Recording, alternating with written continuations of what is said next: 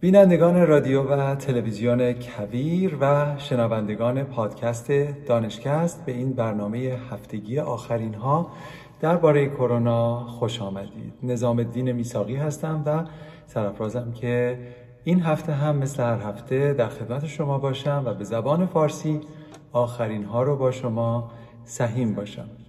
امروز یک شنبه سوم اسفند 1399 مطابق با 21 فوریه 2021 هست. و پیش از آغاز دوست دارم که یادی بکنم از گلنوش خالقی. مایسترو گلنوش خالقی موسیقیدان ایرانی و فرزند روح الله خالقی که ایشون پدرشون خالق اون آهنگ جاودانه ای ایران بودند. در 14 فوریه یا 26 بهمن در سن 80 سالگی در واشنگتن درگذشتند. گلنوش خالقی نخستین زن ایرانی بود که به شکل تخصصی در رشته رهبری تحصیل کرده بود و در سالهای پیش از انقلاب هم او رهبر کر رادیو تلویزیون ملی ایران بود و نام گروه او گروه هم آوازان بود وقتی که سالگرد 25 مین در گذشت پدر عزیز ایشون در ایران بود ایشون به ایران رفت ولی متاسفانه جمهوری اسلامی به ایشون اجازه نداد که روی صحنه بره و رهبری ارکستر بکنه. ایشون برنامه رو کنسل کرد چون به ایشون گفته بودن فقط برای زنان می‌تونی برنامه اجرا بکنی و ایشون پس از اون روی داد به واشنگتن برگشت و متاسفانه پس از اون هیچ وقت به وطن هم باز نگشت. به پاس زحمات او و به پاس هنر او که در هنر موسیقی ایران جاودانه خواهد بود امروز چند عکسی از گلنوش خالقی در پس زمینه خواهید دید. می‌رسیم به شمار آخرین ها در ایران، آمریکا و در دنیا. در دنیا 111 میلیون و 820 هزار مبتلا تا کنون داشتیم. دو میلیون و 475 هزار جان باخته. شمار روزانه کیس ها در دنیا الان حدود 400 هزار و شمار مرگ و میر روزانه ده هزار گزارش میشه. در آمریکا 28 میلیون و 700 هزار مبتلا داشتیم که منجر به 510 هزار مرگ و میر شده. شمار کیس های جدید در آمریکا اکنون 7 هزار و شمار اجازه بدید من تصحیح بکنم. شمار کیس های روزانه در آمریکا هفتاد هزار و شمار مرگ و میر روزانه در آمریکا الان 2900 هست. در ایران شمار مبتلایان یک میلیون و 574 هزار گزارش شده و شمار مرگ و میر در آستانه 60 هزار هست. شمار کیس های روزانه 8 هزار و شمار مرگ و میر روزانه 70 هست. که این عددها مقداری نسبت به هفته های گذشته رو به ازدیاد هست به خصوص در جنوب ایران که الان در استان خوزستان اون ویروس جهش یافته انگلیسی پیدا شده و کادر درمان در حد ظرفیت قرار دارند در آی سی های بیمارستان های احواز که ما این رو داریم از نزدیک دنبال می‌کنیم. در آمریکا واکسینه شدن به رکورد یک و دهم میلیون دوز در روز رسید.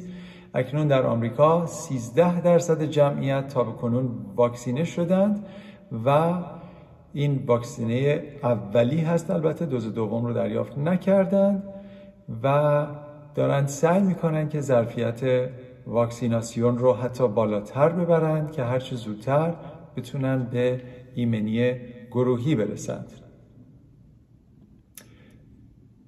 خبرهای دیگر این هست که ما در آمریکای شمالی اولین واکسن هایی رو که در دسترسمون قرار گرفت رو واکسن هایی می‌دونیم که اونها از خانواده mRNA تکنولوژی هستند و به طور خاص در مورد ویروس آفریقای جنوبی که B1351 نام داره شرکت مدرنا یک تحقیقی انجام داده که در ژورنال نیو انگلند Journal of Medicine چاپ شده و در اون نشون داده که مقداری پادتنهایی که از طریق واکسینه شدن به دست میاد ضعیفتر هست نسبت به این ویروس. حدود دو سوم ضعیفتر هست. اما صفر نیست واکنشش نسبت به ویروس آفریقای جنوبی.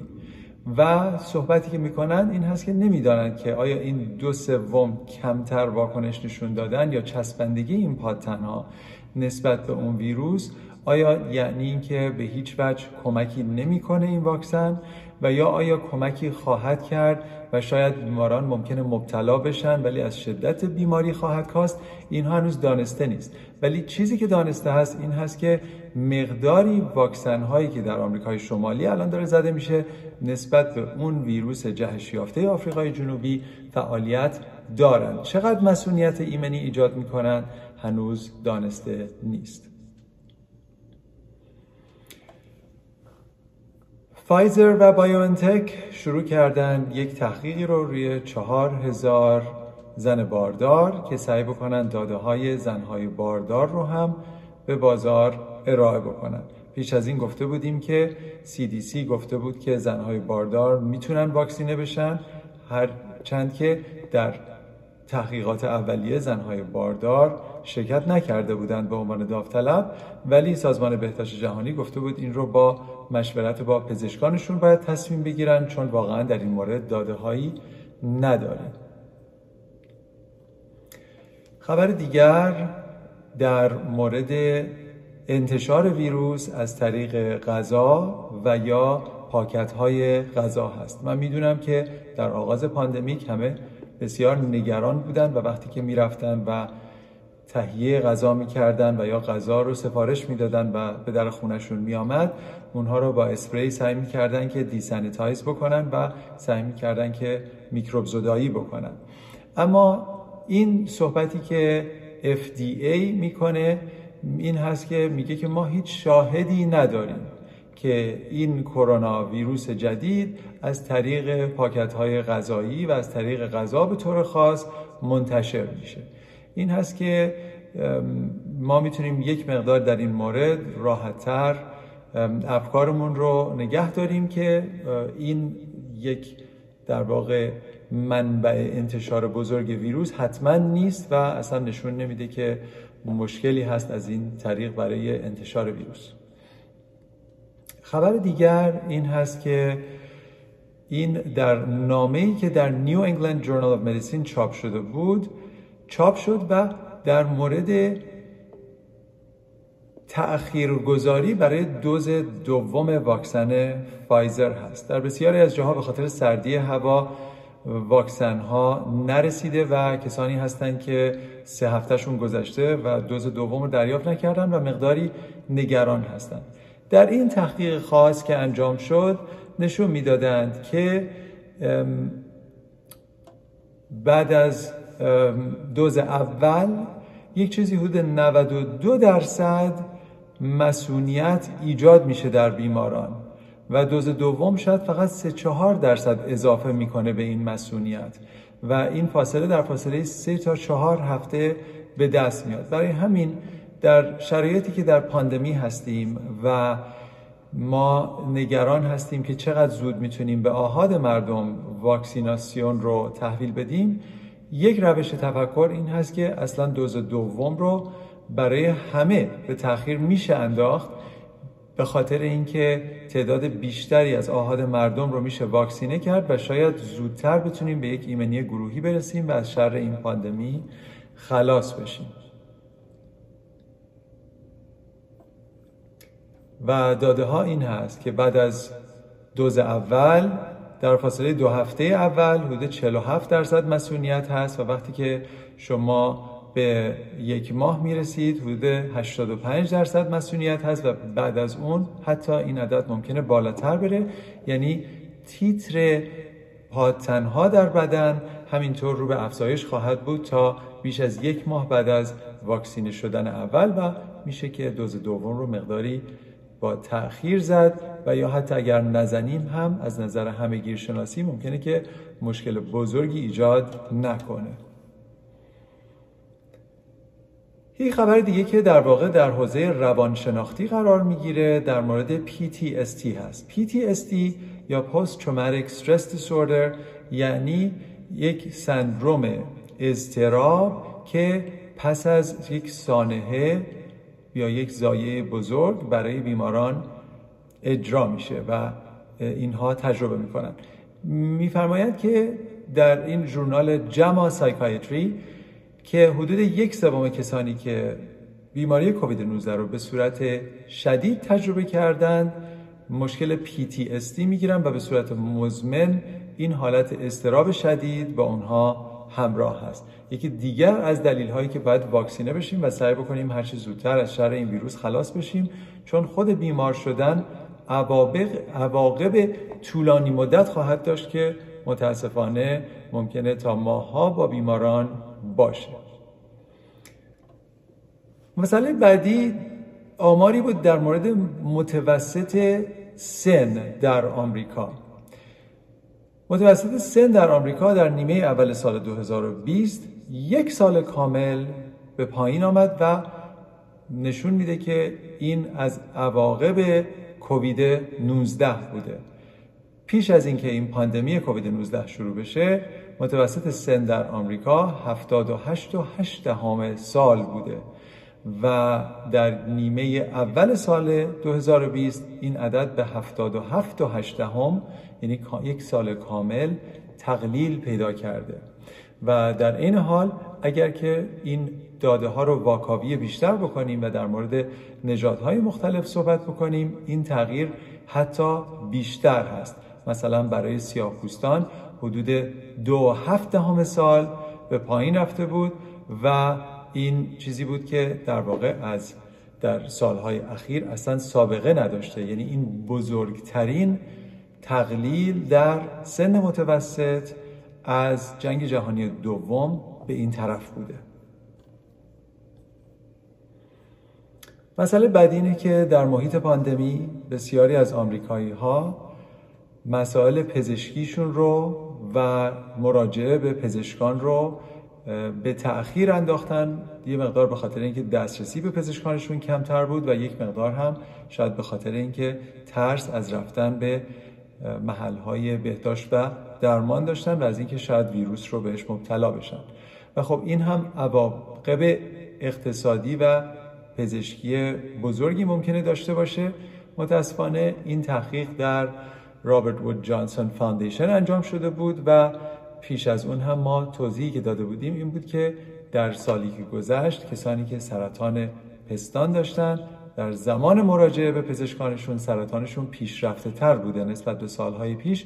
اون هم شاید به خاطر اینکه مراجعه به پزشک در سال گذشته کمتر انجام شده. و خب این یه مسئله هست که باید بهش توجه بکنیم. اگر مشکلات پزشکی دیگر داریم واقعا هرچه زودتر مراجعه بکنیم به نظر میاد که بهتر خواهد بود. مسئله بعدی این هست که الان به خاطر اینکه در ماه آخر زمستان هستیم و سرمای زیادی در جای جای آمریکا حتی در تگزاس حاکم هست. بسیاری از مسائل از نظر پستی دچار اختلال شده و دریافت واکسن ها در بسیاری از جاها با مشکل روبرو شده. برای همین هست که بعضی دوز دوم بعضی ها دوز اولشون رو نتونستن بگیرن. و اون درصدی که می‌خواستیم شمار روزانه واکسینه کردن ها رو به بالای دو میلیون برسونیم یک مقداری به تاخیر افتاده به خاطر این مسئله. خبری هست در مورد متابولیک سندروم. سندروم متابولیک که خیلی ها بهش ممکنه مبتلا باشن ولی ندونن که سندروم متابولیک دارن. اهم از کسانی هست که چاقی مرکزی یعنی دور کمر بیشتر دارن و طرف شکم و چاقی که در اونجا قرار می‌گیره از نظر متابولیک و از نظر قددی و از نظر هورمونی مقداری فعالیت داره که این فعالیت ها مشکل آفرین هست برای فیزیولوژی بدن. در این حال کسانی که سندروم متابولیک دارن معمولا تریگلیسیرید بالا دارن و معمولا کلسترول خوبشون یعنی HDL پایین دارن و همینطور فشار خون ممکنه داشته باشن و یا دیابت و یا بیماری پیش دیابت دارن. و یعنی اینکه دب مرز دیابت هستن ولی ممکن هنوز دیابت رو به صورت مشخص تشخیص براشون داده نشده باشه. چنین اشخاصی که در ژورنال دیابت در موردش صحبت کردن میگه که احتمال اینکه اینها کووید 19 رو به صورت شدید تجربه بکنن و همینطور مرگ و میرشون بالاتر باشه به مراتب بیشتر هست نسبت به کسانی که این مشکل رو ندارن. چه میشه کرد؟ خب اینها یک سری تست های آزمایشگاهی داره و یک سری کارهایی که خود ما می‌تونیم انجام بدیم مثل از دست دادن وزن اندازهگیری فشار خون خودمون و مراجعه به پزشکمون که اگر مبتلا به سندروم X و یا سندروم متابولیک هستیم. دو تا نام برای همین سندروم هست. باید هر چه زودتر تحت درمان قرار بگیریم. کسانی که قند خونشون رو و فشار خونشون رو بهتر کنترل می‌کنن از نظر ریسک نزدیکتر به همسن و سالانشون میشن که سندروم X رو ندارند. ما در مورد مشکلات نژادی و دسترسی به بهداشت و درمان در آمریکا صحبت کرده بودیم. همینطور که درصد نامتناسبی از سیاهپوستان و کسانی که پیشینه آمریکای لاتین دارند در آمریکا مبتلا شدند و مرگ و میر اونها هم بالاتر بوده نسبت به دیگران. الان هم تحقیقی که داره انجام میشه نشون میده که دسترسی اونهایی که اقلیت نژادی هستند به ویژه کسانی که پیشینه آمریکای لاتین دارن به واکسن هم متاسفانه مقداری محدود هست. مقداری از این به خاطر این هست که در جاهایی که اونها می‌تونن ثبت نام بکنن برای واکسن مثل وبسایت ها معمولا به زبان اسپانیایی وبسایت ها متریالی ندارند و اینها باید مقداری اعتماد بکنن به همسایه هاشون و سعی بکنن به اونها متوسل بشن که ثبت نام بکنن و خارج از این اینی هست که نمی‌دونن الان کدوم گروه وقتشون هست که واکسن بگیرن و مقداری هم اونها عدم اعتماد دارن به واکسن و علمی که پشت واکسن هست. متاسفانه. خبر دیگر این هست که در سالی که گذشت تعداد کسانی که مشکل آسم پیدا کردن و آسمشون به صورت شدید عود کرد بالاتر بوده نسبت به سالهای پیش. و به نظر می‌رسه که استفاده از مواد تمیز کننده و مواد میکروبزا که اکثرا الکل در اونها هست باعث شده که اینها وارد مجاری تنفسی بشه و مشکل آسم در این بیماران بیشتر بشه.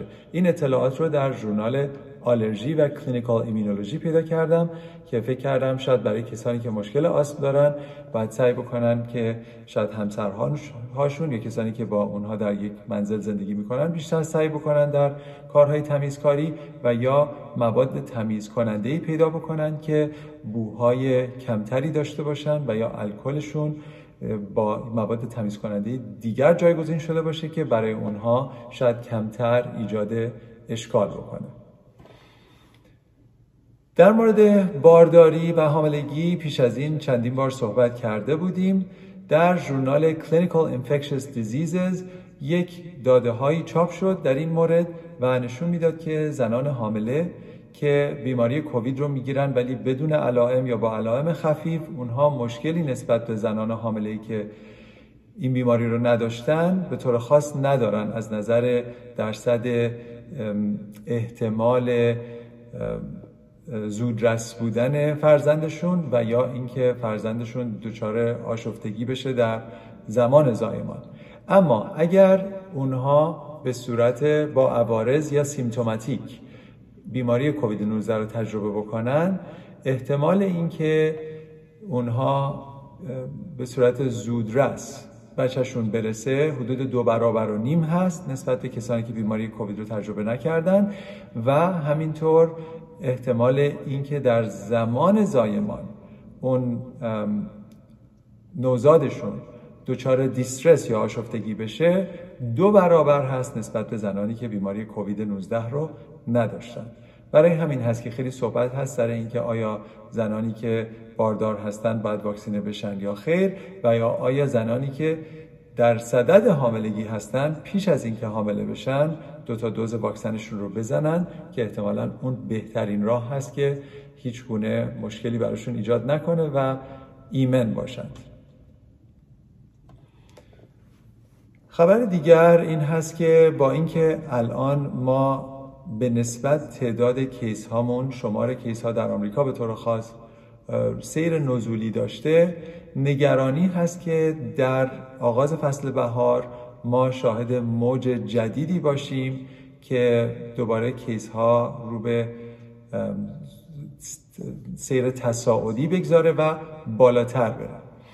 و به همین دلیل هست که این FDA به طور خاص دارن صحبت این رو می‌کنن که هم هنوز باید تمهیدات ایمنی فاصله گذاری سانیتایز کردن همه رو جدی بگیریم تا اینکه به درصد بالاتر و بالاتری از واکسینه ها برسیم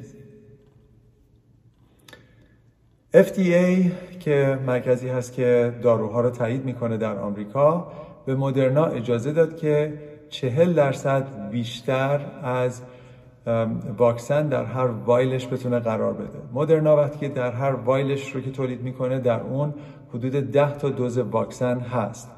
و خب به خاطر کمبود وایل الان مشکلی پیدا شده بود براشون که نمی‌تونستن تعدادی رو که می‌خوان از واکسن ها رو به صورت انبوه تولید بکنن. اجازه رو گرفتن از FDA چون که در وایلشون جای خالی اضافه بود که به اندازه 14 دوز در هر وایل قرار بدن که یعنی این 40 درصد بیشتر هست و این کمک می‌کنه از این نظر که تعداد واکسن هایی رو که میفرستن و تولید انبوه می‌کنن بیشتر خواهد شد. خبر دیگر در مورد روی و ویتامین C هست.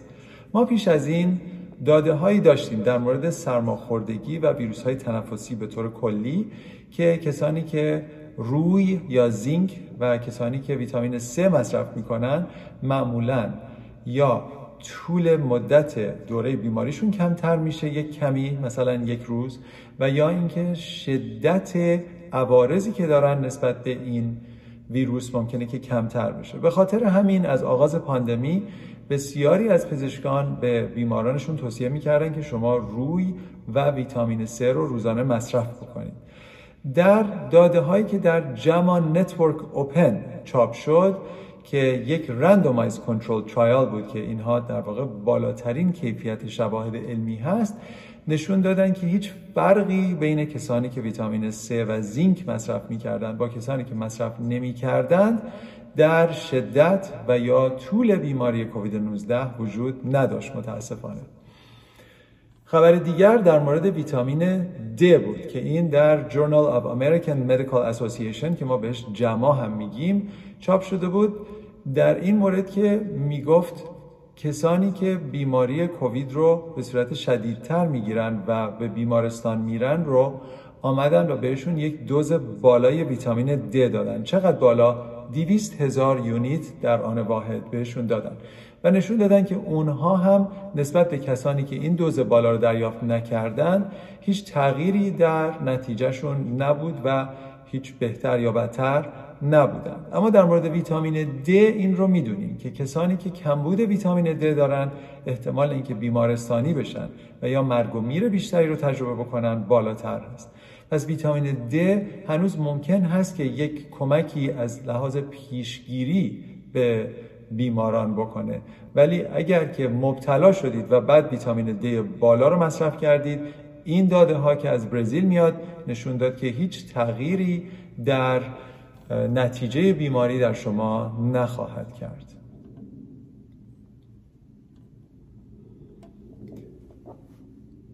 خارج از مشکلات تنفسی بیماری کووید 19 بسیاری از سیستم های دیگر بدن رو ممکنه تحت شعا قرار بده. یکی از این مشکلات در سیستم کلیه ممکنه باشه که با یک سری لخته های ریز ممکنه که کلیه های بیمار از کار بیفته و به بسیاری از بیمارانی که در ICU هستند مشکلات کلیه نارسایی بزرگی بده که اینها لازم باشه که از دیالیز استفاده بکنن وقتی که در بیمارستان هستن. خبر خوب این هست که حدود 70 درصد کسانی که به خاطر کووید 19 روی دیالیز قرار می‌گیرن در زمان مرخصی از بیمارستان دیالیزشون قطع شده و کارایی کلیه هاشون به اونها بازگشته. و اون تعداد سی درصد هم قسمت چشمگیرشون در یک ماه پس از خروج از بیمارستان دیالیزشون قطع خواهد شد. یعنی اینکه این مشکلی که برای کلیه ایجاد میشه به طور خاص بازگشت پذیر هست و این خبر بسیار خوبی هست. خبر دیگر این هست که کسانی که به صورت زود در بیماریشون داروهای ضد انعقاد خون دریافت می‌کنن از نظر مرگ و میر سی روزه پس از بیماری بهتر هست آمارشون نسبت کسانی که این داروی ضد انعقاد خون رو دریافت نمی‌کنن یعنی اینکه حدود چهار درصد احتمال مرگ و میرشون پایین میره. یعنی 18 درصد میشه حدود 14 درصد. اینا کسانی هستن که بیماری رو به صورت متوسط و یا شدید تجربه می‌کنن که در بریتیش مدیکال جورنال این چاپ شده بود. دوستان عزیز این خبرهایی بود که در هفته گذشته جمع کردم که با شما سهیم بشم.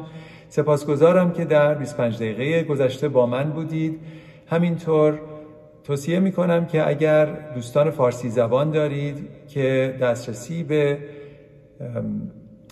material انگلیسی ندارند این برنامه ها رو به صورت ویدیویی از طریق کبیر TV می‌تونید بگید subscribe بکنن و دنبال بکنن که دریافت بکنن.